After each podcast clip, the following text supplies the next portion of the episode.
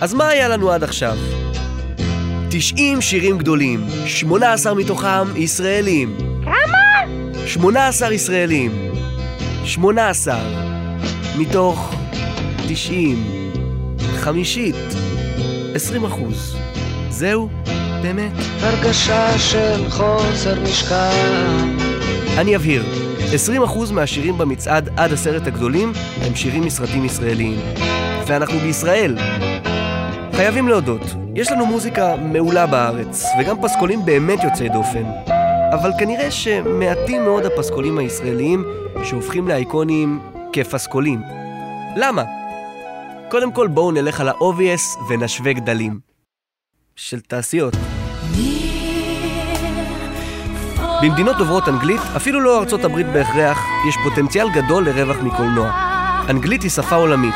סרט טוב באנגלית יכול להיות משווק בכל העולם ולהצליח מאוד. בואי סאלח, זה ארץ ישראל. אך יא רב יא רב אנחנו הרבה יותר צנועים. סרטים בעברית מיועדים לדוברי עברית, מה שמשאיר לנו בערך רק את ישראל מדינה קטנה, תעשייה קטנה, מגוון קטן יותר של סרטים וגם של פסקולים.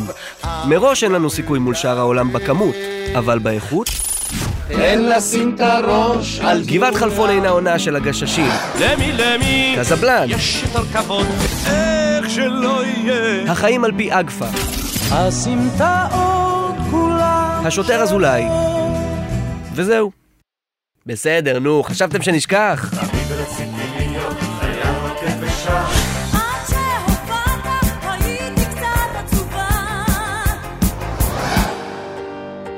מה משותף לכל אלה? שתי מילים, אבי נשר.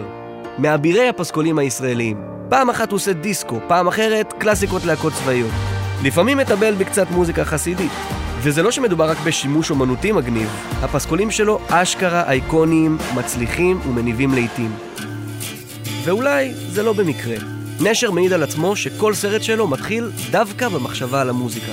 לפני שאני כותב תסריט, אני חייב להבין את המוזיקה שלו. כלומר, אצלי הכל מתחיל מהמוזיקה, היא הנשמה של הסרט, היא הרגש של הסרט, ומוזיקה היא הדבר שמאפשר לך לא לומר דברים במילים. יש משהו אה, מאוד מאוד דידקטי, מאוד דוגמטי, אה, מאוד קשיח במילים, ובמוזיקה יש משהו רך. אז אולי במצעד שממוקד בשירים מהקולנוע באופן כללי, לשירים הישראליים לא יהיה חלק עצום. אבל פשוט כשירים ישראליים, הרבה מהם אייקונים, מוכרים ואהובים.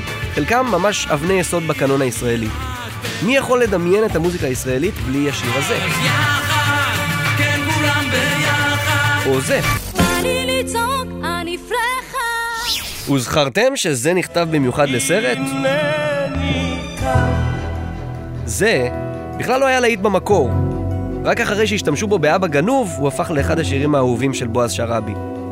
לתת הקולנוע שלנו מלא בנכסי צאן ברזל, שאת האנשים שמאחוריהם כנראה לא מעניינות במיוחד התוצאות של המצעד הזה. ותכלס, גם אותנו לא מעסיק יותר מדי למי יש יותר כבוד.